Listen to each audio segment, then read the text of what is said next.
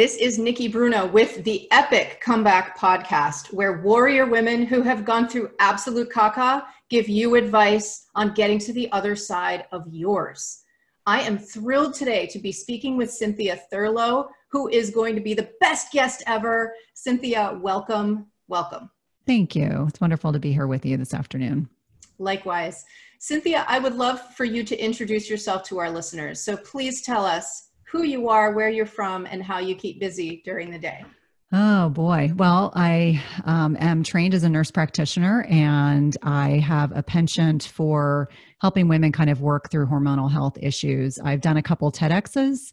Uh, probably the, the most epic one is uh, on intermittent fasting, which is something that's near and dear to my heart. Mm-hmm. I'm also a passionate advocate for education and inspiration for women, uh, serving as a resource uh, throughout the social media realm and beyond. I am married with two boys and live in Washington, D.C. with um, two male doodles, and usually they're barking in the background, but today they're quiet. oh, just give them time. There's I don't know what it is about my podcast, but there are my my some of my guests have like three dogs, and yeah, they, they start barking, and I'm like, welcome, welcome. Yeah, it's like keeping it real. It's what you know we all do. But during the day when my kids are in school, I uh, see clients one on one. I produce a podcast. I have written a book recently. Uh, there's a lot on the menu, but what I am most passionate about doing is being able to reach more and more women to have them, you know, live their best lives in in the most efficient way possible, and really like to focus on nutrition. That's kind of my key staple. I always say it all starts with food. All starting with food and hormonal health, and I love that you're all about women. I am so all about women, mm-hmm. so all about women. I can't wait to hear more. Next question is, um, as you know, Cynthia, this podcast is by and for women who've gone through some caca, dare yeah. I say trauma. Yeah. So what I would love to hear about from you is what what caca did you go through and what was the worst part of it? Hmm. Well, I've always been healthy throughout my lifetime and came back from a vacation with my husband in February and 48 hours later was fighting for my life in the emergency room at a local hospital. Spent 13 days in the hospital and had a series of complications one after another. And being a healthcare provider, taking care of critically sick patients for the last 20 years, nothing really prepares you for being on the other side. You know, being at a point where you are in complete surrender, meaning, you know, physically, emotionally, spiritually, all of those things. And so not only is that humbling but it also makes you dig pretty deep to find you know what's your motivation for getting better? Because there were points where they weren't sure i was going to live. And so uh, you know for me personally i felt like there was an opportunity. There was one day where i felt sorry for myself and then i said i'm too young for this. My kids still need me. Let me focus on them. And i wanted to give a talk. And so i focused on my kids and giving this talk the following month and I really believe that mindset is absolutely critical when we're going through challenging times. Really, really, absolutely pivotal, critical. Um, and I believe that's the reason why I pulled through. Okay, I just want to rewind for a minute. You said you were sorry for yourself for one day. Uh, well, it's just it's my nature. I mean, I'm kind of a glass half full kind of person, yeah. and so it's normal when we're in a situation where we can't do anything. All I could do was just exist in this hospital bed. I was vomiting. I was sick. My abdomen, I, I looked like I was six months pregnant and I'm not. Um, I had a lot of pain and uh, you know i just wasn't turning around and i was having just a series of, of complications one after another with the surgeon coming in three times a day which for anyone who's not in the healthcare field surgeons don't like coming to see patients more than once a day. Uh, so i was clearly they were very very concerned about me. And i had one day where i was really despondent and i think that's completely normal. Uh, but i also recognized that the only way for me mentally to kind of work through this was to just surrender and, and beyond the physical surrender just the emotional surrender of saying i need to just trust in the process. I need to acknowledge that i'm not in control and that's okay. And for someone like myself that's very detail oriented a little ocd mm-hmm. clinically treated yeah got very it. hard. It's very very very hard to surrender. surrender. And so that's been my word of 2019 i always have a word every year and i didn't realize that would be my word but that is my word and, and acknowledging that sometimes when we're going through really shitty stuff, oh, can I say that? Poopy you bet. Caca shitty stuff, stuff, shitty stuff. uh, it's really hard to see beyond your suffering, you know, physically. Oh, totally, totally. I just, I gotta say, I'm, I'm beyond impressed. There are people who fear, feel sorry for themselves for decades. You yeah, took no, nope. I mean, that's, that's not, like, that's no. fast forward. That's like taking the suffering and putting it on fast forward. Yeah. And I just no. wanted to underscore that. It's, it's yeah. incredible. And but, it, but I think it's it's innately who I am as an individual. And and yes. my thing I kept saying to my kids was once I was, you know, after week one and they realized I wasn't going to die, it was I want to show my kids what you can do when you set your mind to it. I was like, I'm getting out of this hospital and I'm going to do this talk. And that was where my mindset was. And it, I mean, everyone thought I was bananas, but I was like, it's going to happen. You know, I can see it, I can envision it, therefore it's going to happen if that's bananas, I want to be bananas. If that's bananas, I am bananas. And you know, this this leads me into my next question, which is um, this is warrior territory. Mm-hmm. I mean, taking one day to feel sorry for yourself, and then galvanizing yourself around your children and mm-hmm. a talk that you wanted that you wanted to give and an impact that you wanted to make. It really takes a warrior to to get to that other side, and not everybody has those that same mm-hmm. resourcefulness. Mm-hmm. Not everybody has that same resilience. I do want to ask you what is the best thing about being on that other side after going through a near death experience? Oh gosh, I mean, I think my whole life has changed in so many beautiful ways because you take your health for granted. I don't care who you are. I don't care how well adjusted you are. I don't care how whether you work in healthcare or not.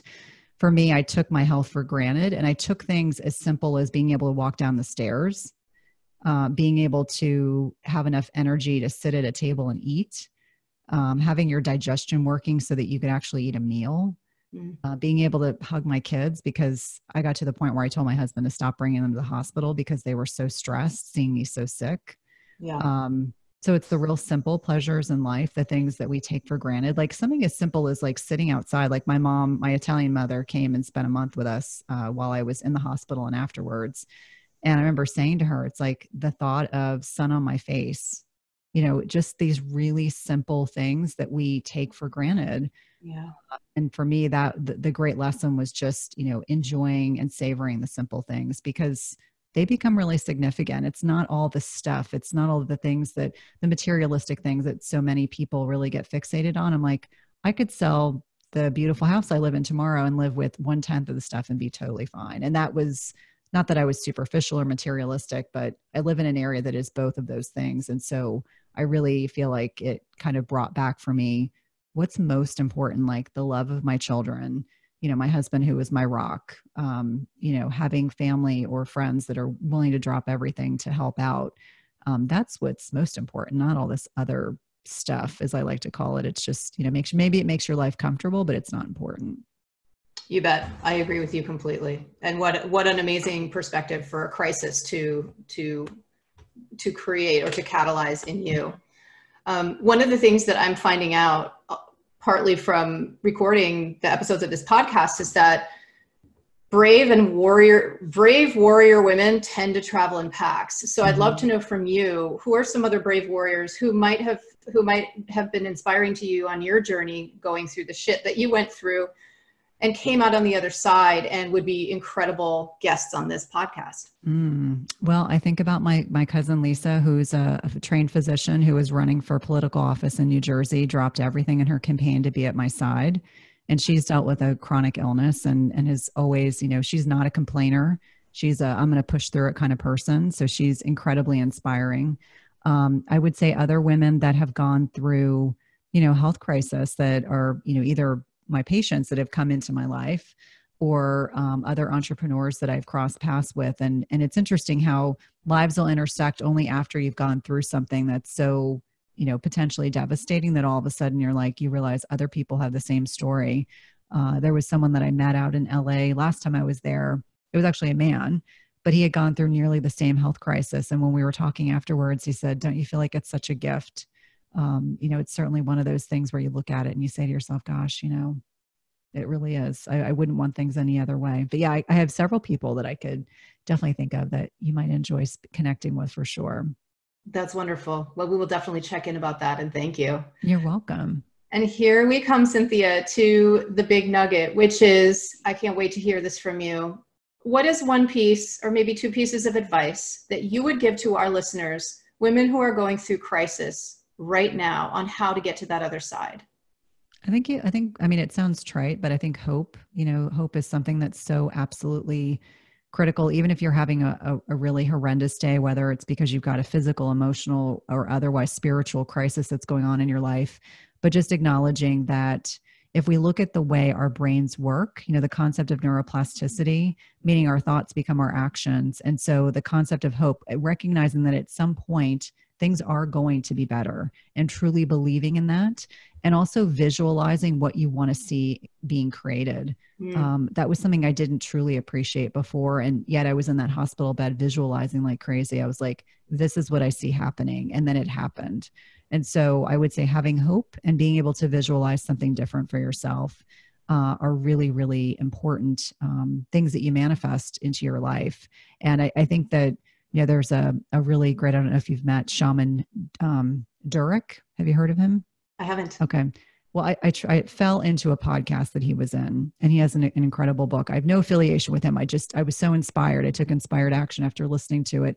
And he talks a lot about the language that we use. So you don't want to use the word try because try is uh-huh. already setting yourself up for the potential for failure. So, making sure that we're using words that are actionable and positive when we're talking about where we want our lives to go, I think is really another and, very important piece. So, if you have to check him out, he's pretty incredible. I will. And I agree with you so much about language mm-hmm. and about the words that we use, whether we are thinking or mm-hmm. speaking or writing, yep. are so important and shape our future. Absolutely. and are part of what manifests mm-hmm. the good, the bad, or the ugly, mm-hmm. depending on just, how depending on how we speak to ourselves and to others about our yeah. own experience. And so yeah. it's even important that the internal dialogue is so critical. I, I think a lot of people they may speak what they're saying but they're not internally believing in it and so that that's absolutely crucial what you think your thoughts become your actions become your words and so i always say to my kids if i hear them kind of mulling over certain language i'm like hey that's that's a limiting belief or you know mm-hmm. reframe that i mean it's really really critical. Now more than ever i recognize how important that process is. Yeah.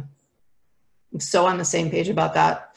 So my last question is cynthia since we're all about being epic on this podcast if you could have any superpower what would it be? Oh you know i think i'd love to fly. I'm a i'm an avid traveler and so for me, I'm a total wanderluster. I'm the kind of person, doesn't matter where I am, whether I'm inside the United States or outside the US, I love to explore. I love to see things. I love new cultures. I love new food. I love meeting people. And so the ability to fly would be really exciting. We have so much in common, and I have to know. so I've traveled a lot too, and I have to ask you from one traveler to another if if all of a sudden I could go poof and you could fly, where would you go first? Oh, uh, is it a place I've been before or someplace new? I'm going to ask you. Oh, I'm going to say someplace new. I'd love to hear someplace new. Um, you know, for some reason, I feel compelled to go to Southeast Asia. Mm-hmm. Um, you know, or you know, Sri Lanka. Those are those are certain areas. So I, I've been very interested in going to Thailand. Um, and seeing Cambodia because my senior year in college, I got stuck in, I had like an elective I had to pick. And so somehow I fell into a Southeast Asian class and it was fascinating. I loved it. And I'm embarrassed to say I haven't been. But I would say that or Sri Lanka, that's where I feel drawn, you know, places that have a strong degree of spirituality where, you know, the, the food and the cuisine would definitely appeal to me. But if I were going back to some place I love, I would say either Cape Town or um, I love the Andalusia region of Spain. Spain is like my spirit country. I love Nerja and I love um, Granada. And so I just, I, again, the food, the people, the places, the beach, and Nerja just speak to me. So that's my my spirit country, as I refer to it. How about you? Oh, I love hearing that. Uh, tra- travel, travel, travel. Actually, so I've been really compelled to explore more of Canada. Mm-hmm. I've been all over the world, and I want to explore more of Canada. Oh, there's so much to see. I'm, yeah. I'm trying to get to British Columbia. That's been like my goal. It's like just the traversing from East Coast to West Coast with as much as I've been doing lately. I keep saying we need to just do that and maybe we'll do Alaska at the same time. But yeah. um, you know, definitely getting up to Vancouver and British Columbia. That's that's high on the list. Or going back to Montreal. I think Montreal is beautiful. That is such good stuff. Mm-hmm. Awesome. Cynthia, thank you so much for being my guest today. Where can we find you online? Um, so I'm all over social media, but my um, website is www.cynthiathurlow.com. But I'm on Facebook, Twitter, and Instagram, and active on all of those platforms as well as a few others. Fantastic. Every single platform. Yeah. So this is Nikki Bruno with Cynthia Thurlow on the Epic Comeback podcast. For more great ideas on how to stage an epic comeback in your life after a life shattering experience, please go to theepiccomeback.com.